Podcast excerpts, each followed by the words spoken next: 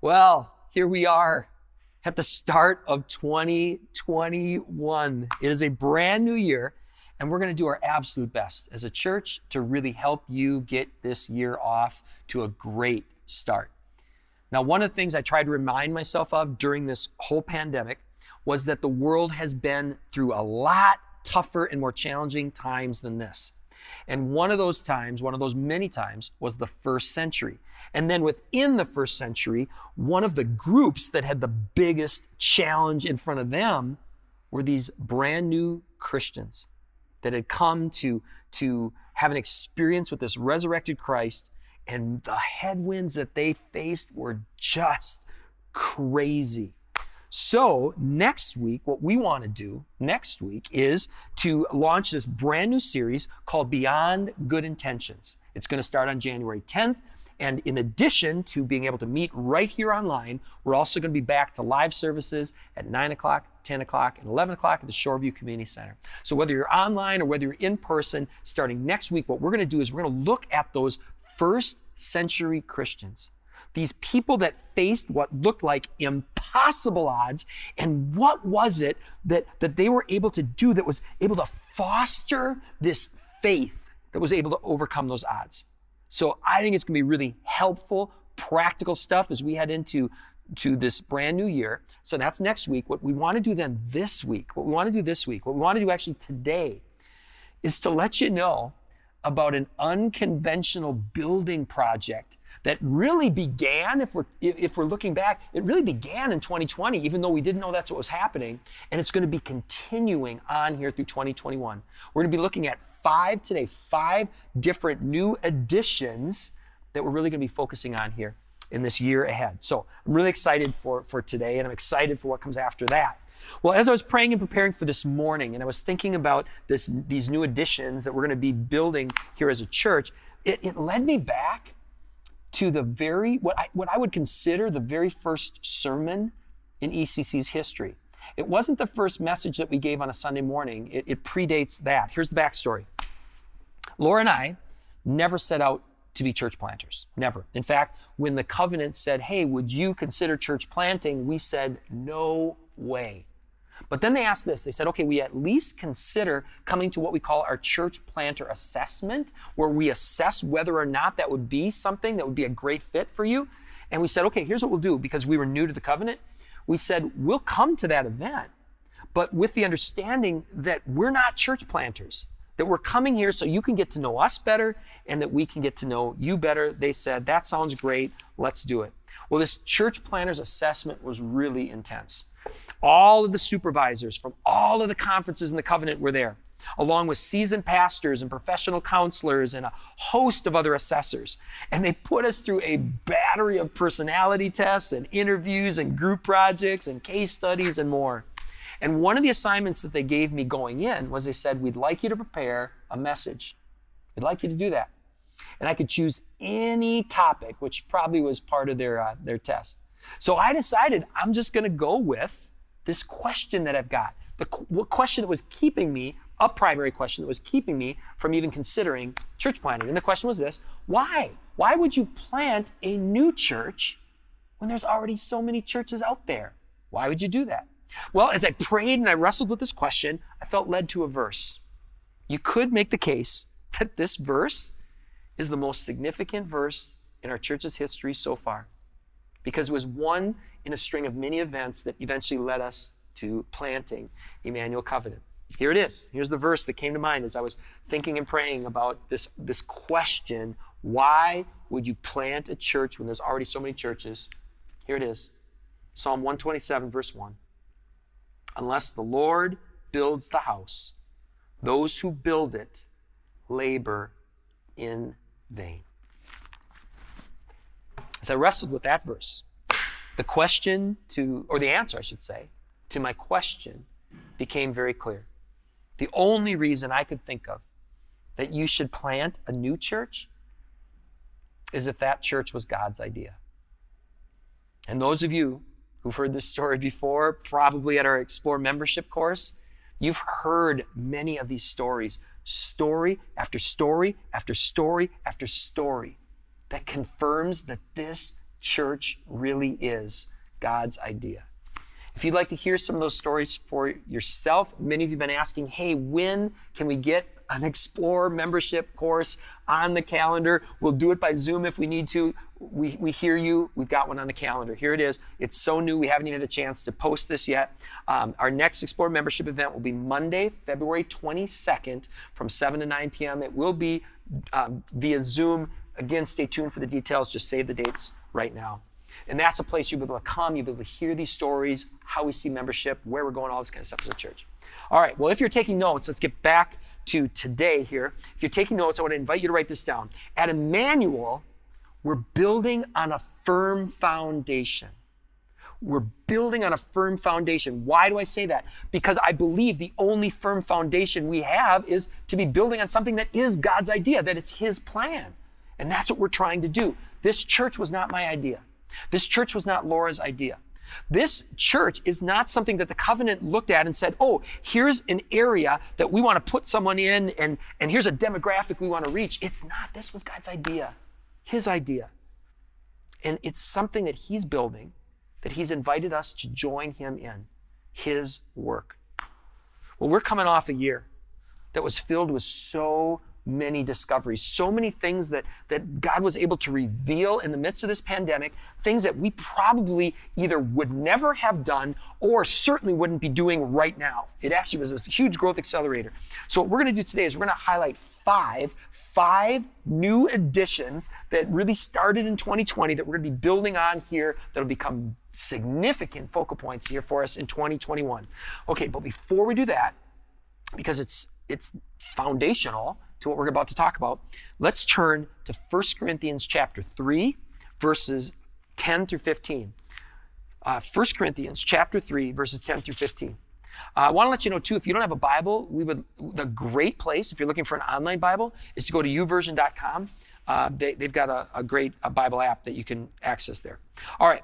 Well, this was written, 1 Corinthians uh, chapter 3, verses 10 through 15. It was written by the greatest church planter of all time. Well, I should say second greatest, second to Jesus himself, the second greatest um, church planter of all time. He planted many churches. One of them was a church in a city called Corinth. And that Corinthian culture, it's really interesting. That Corinthian culture was an awful lot like our culture. It's one of the reasons why it's really interesting to study it. There were a lot of people who thought of Christianity in Corinth as something that was an add on rather than something you build your entire life around. Does that sound familiar? There were people in Corinth who were very concerned about status and about what other people thought of them. Does that sound familiar? This was a highly sexualized culture, and people would always push back anytime you would say, Hey, I think we need to put some boundaries here in place. Does that sound familiar? And there were a whole lot, a whole lot of arguments and divisions. And many of these arguments and divisions came down, at least within the church, came down to different factions who were aligned with different celebrity preachers and teachers. Does that sound familiar? Here's a long, long, long list of things that made Corinth a very hard place to start and build a church. And it sounds really familiar, a lot of these challenges, to those of us, right, who've been trying to start and build a church here, even one that the Lord is building. So let's see what we can learn. What can we learn about building a church from the second greatest church planner of all times? Here we go. Uh, all time. 1 Corinthians chapter 3, we'll start with verses 10 through 11, where Paul writes this According to the grace given me, like a skilled master builder, I laid a foundation, and someone else is building on it. Let each one take care how he builds on it. Because no one can lay a foundation other than that which is laid, which is Jesus Christ. All right, let's talk about this a little bit. Paul uses a phrase that's translated here as master builder.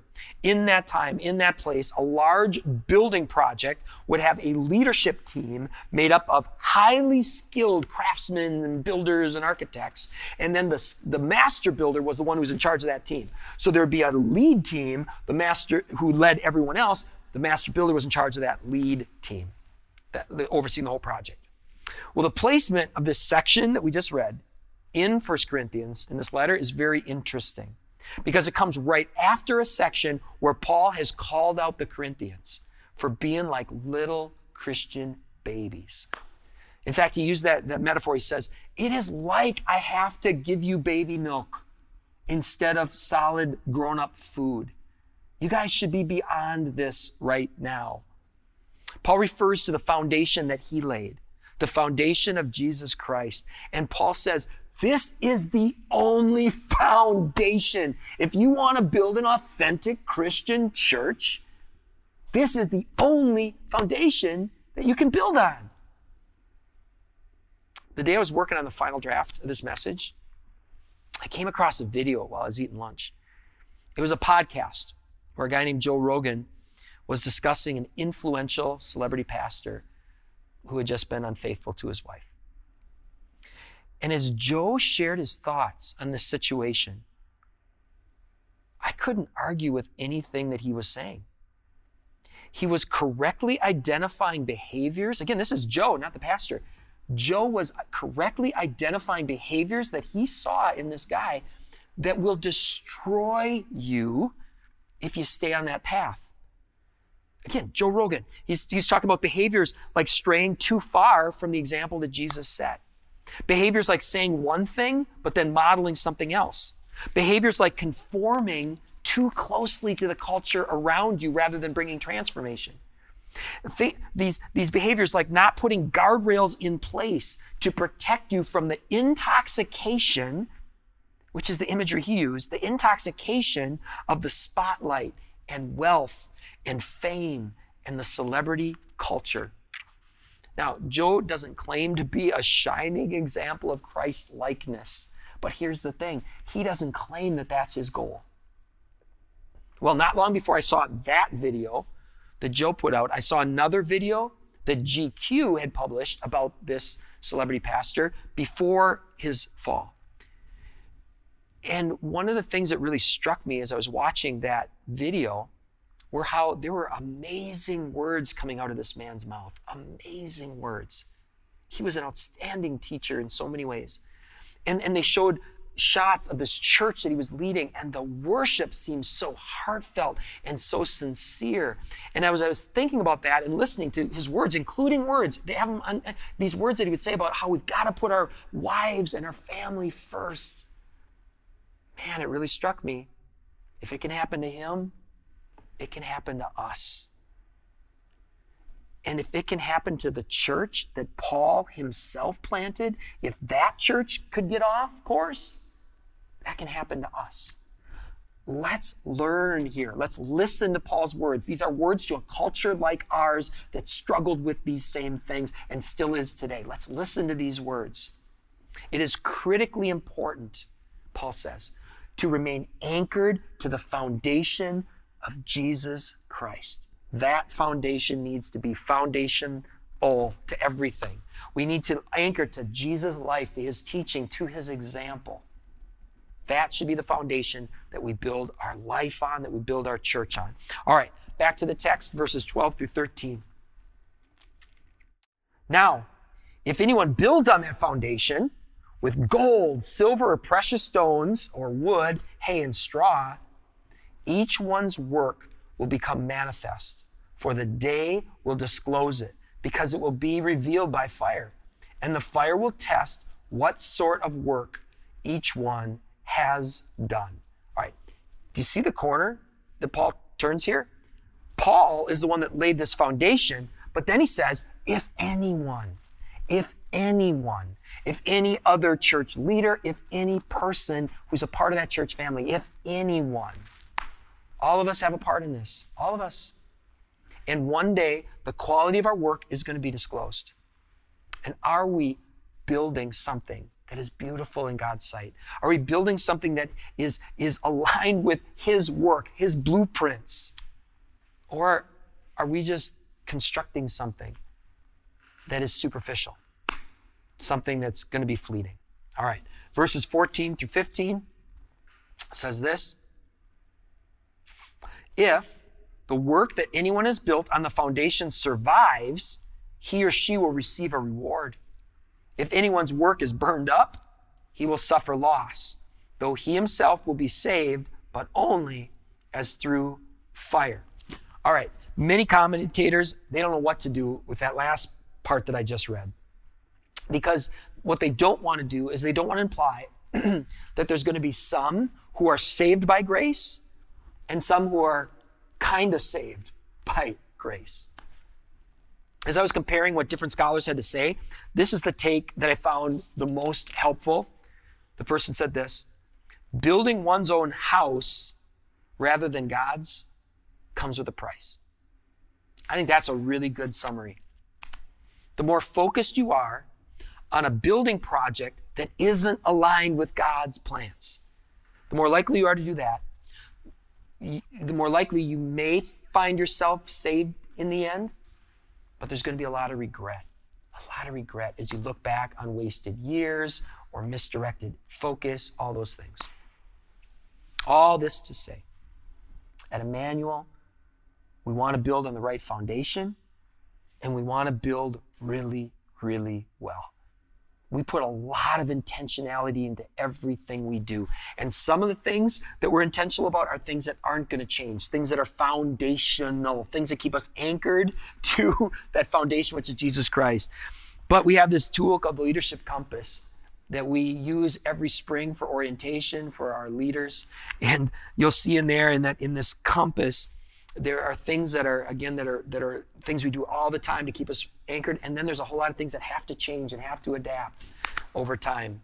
But it's all under that umbrella of being very very intentional about what we're building building on that foundation and building well. All right so these are principles that we're going to apply as we take on projects which i want to talk about now. Let's talk about those five additions that we're going to really focusing on here and building upon in the year ahead Number one is this, and there's a place to write this in your notes. We're going to increase our capacity to care. Now, we've been trying to do that from the beginning of our church, and it's really implied in the other four, but I want to single this out because I don't want this to get lost as we talk about the other four. Because if, if the other four aren't helping us increase our capacity to care, we shouldn't even do them. Why should we even be a church if we're not increasing our capacity to care for people? And bring help and healing and hope to this broken world around us. So, this is fundamental. And while we've always done our best to try to care for one another, as Jesus modeled and taught, as we head into 2021 and beyond, we are going to focus on increasing that capacity so we can care for each other even better. We brought on a care pastor, Pastor Mike, and we're going to be hoping to add hours in his role. We've been taking steps forward with our prayer team.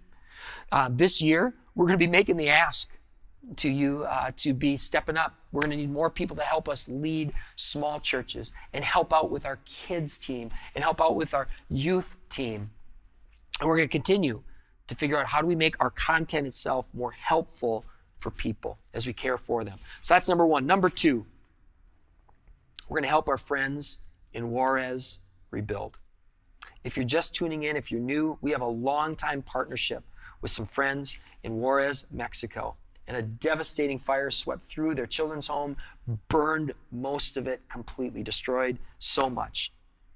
And as I look back, we were only about two years old as a church when we first heard a whisper. I heard a whisper that was so clear that, that said, We're going to be called to grow up fast. And I didn't know what that meant, but I shared it with you as a congregation. And it was shortly after that that one of our friends at Emmanuel Children's Home got kidnapped. It was shortly after that that we got a phone call that said, hey, there's a young man, he's being targeted by the cartel. Can you take him in?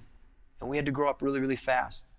And, and, and fast forward several years later, just about the perfect timing after a, a lawyer named Steve joined our, our church family, his precise skill set was needed to help out the children's home during a crisis time that they had where we needed legal help to navigate through that time. I'm telling you these things right now because it seems as though our future and their future, our past and their past seem to be intertwined. And one of the things that happened here uh, just a couple months ago, just shortly before the fire, is I started to hear this phrase. I think we're supposed to be taking on an unconventional building project. It was a very specific phrase, an unconventional building project. So I shared that with the elders. And at the time, I thought, That's really about this studio space. It's really about how making some upgrades with staff and these kind of things. And that's what we're building. It is that, but I believe it was also to prepare us for this fire that happened not long after that phrase started to come to me and I started to share it. So, so I think this is a, a, an initiative that God wants us to be helping them with, and that's going to be a big focal point in 2021. Here's number three. Number three, we are going to flip and equip this space to help us facilitate this new normal.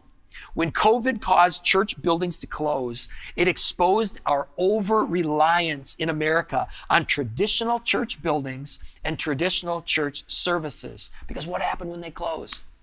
It also reminded us as we went into homes that homes have limits too. There's all kinds of things we can't do in homes that we need to do. Facilities matter. And COVID was extremely helpful in getting churches to rethink and repurpose and reimagine how we facilitate ministry. Mega facilities with massive mortgages proved to be a liability. Agile, flexible, accessible, and affordable facilities will continue to serve as assets for years to come. So, we found this great new space that we can use for all kinds of purposes. Now, we've got a lot to do to flip and equip it. And this morning, oh, I was going to put this, do I have it? Oh, no. I do have it, good. Um, this morning, I, this, these thoughts came to me as I, I was renewing my notes after I'd already printed them. It says this I wrote this down. If we gave Jesus a tour when we're done, what feedback would he give for this space? That's how we want to build this, you guys, because we don't want to fall into the trap that's so easy to fall into our culture and build something, a, a kingdom to ourselves, a, a, you know, something that brings us glory or, or whatever.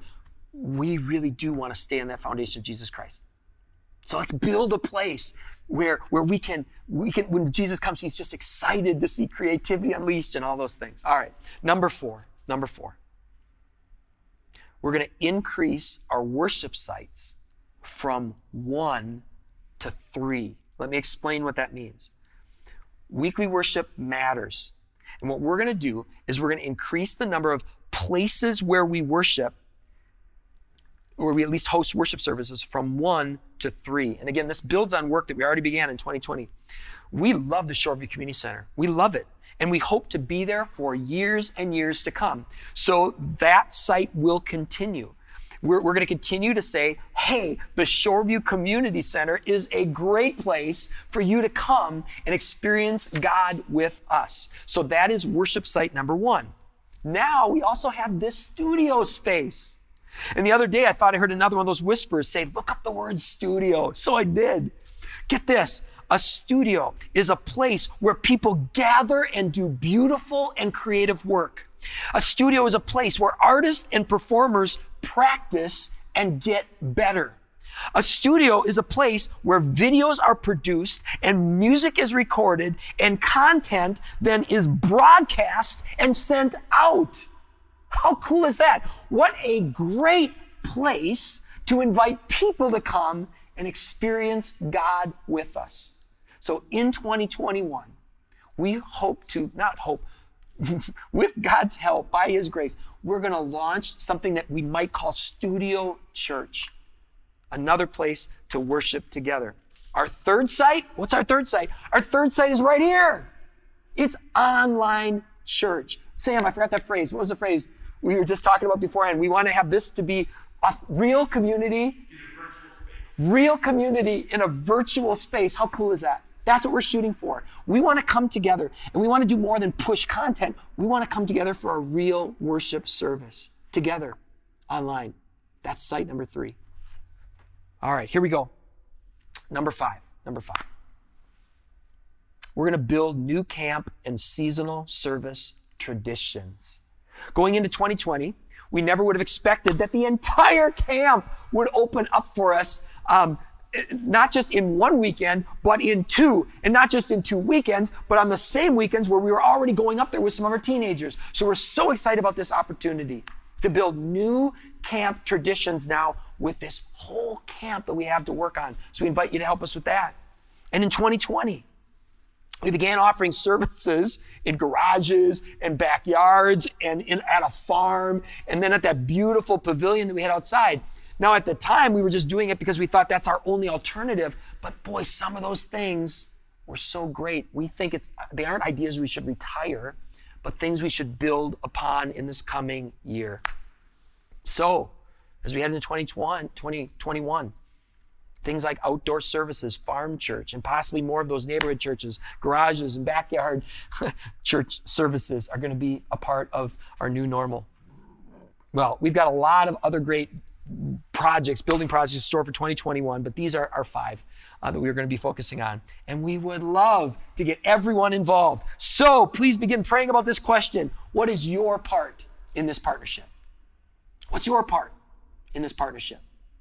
Now, as a staff, we're going to be trying to take this next week off, but coming back after that, start sending us your ideas. What, what's your part in this partnership? There's a place for just about everyone to pitch in, in person, online. People who love kids, people who love teens, people who would rather work with adults, people who love helping people feel welcome, people who enjoy being on either side of this camera. Musicians, singers, sound techs, lighting techs, people like working with video and projection, people who like to clean and organize things, people who are good with construction and projects, people who love camp, people who love animals. Paul says this just a few chapters after the section that we read earlier. He says, To each is given the manif- manifestation of the Spirit for the common good. Strive to excel. What does he say? Come on, this is Paul. What does he say? Strive to excel in gifts that help us build up the church. We would love to match your gifts with an area where you can make a real difference. And here's the added bonus. Here's the added bonus. As we work together, you get to meet these other amazing people who God has drawn to this unconventional building project. Awesome people. Well, if you're feeling the nudge to learn more, again, give us a week here because this team's been working really, really hard. But give us about a week, and then uh, we invite you to fill out uh, that connection card at emmanuel.church slash next. Let us know what your part is in this partnership.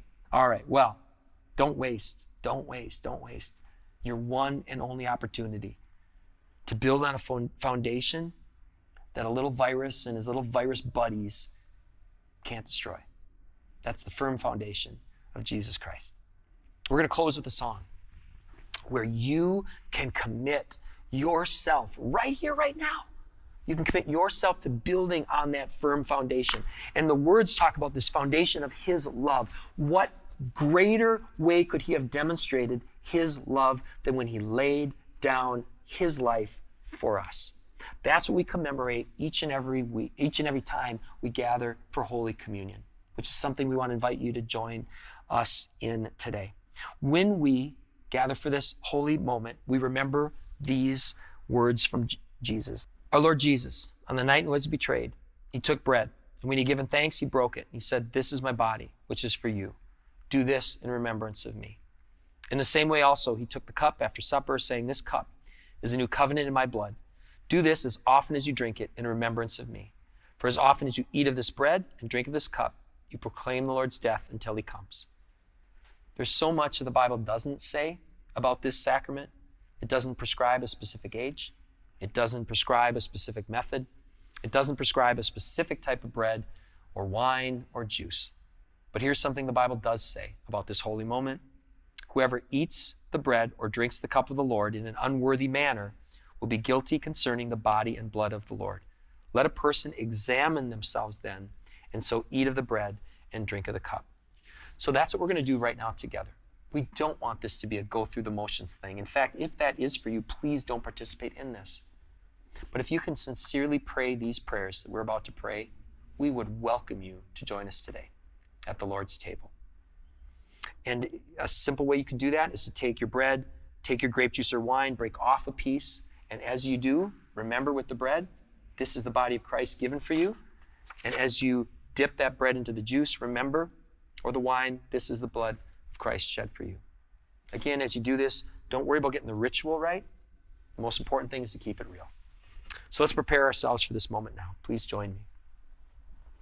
Heavenly Father, to whom all hearts and minds are open and all desires are known, cleanse the thoughts of our hearts by the inspiration of your Holy Spirit, that we may more perfectly love you and more worthily magnify your holy name. We confess that we are sinners and cannot save ourselves. We have sinned against you in thought, word, and deed, by what we have done and by what we have left undone. We've not loved you with our whole hearts. We've not loved our neighbors as ourselves. For the sake of your Son, Jesus Christ, have mercy on us. Forgive us, renew us, and lead us, that we may delight in your will and walk in your ways to the glory of your holy name. We're not worthy for these gifts which we're about to receive, but say the word, and we will be made clean. Father, I want to pray for my friends who are out here gathered around this, this, this moment, gathered around um, your table, which is big enough to spread all around the world. Father, we pray that you'll now bring to mind the areas where we're not building. In fact, Lord, um, many of us right now, we're, doing, we're, we're building something that is directly opposed to what you would have us to build. Lord, we pray that we would abandon those fruitless building projects. God, I pray you put a picture in people's heads right now of, of, of a building project that needs to be let go of. Let it just go. And Lord, help them to see this beautiful thing that you're building. And Lord, help us to commit to joining you in that work. Help us truly to build our life on a foundation that is solid, the foundation of your love.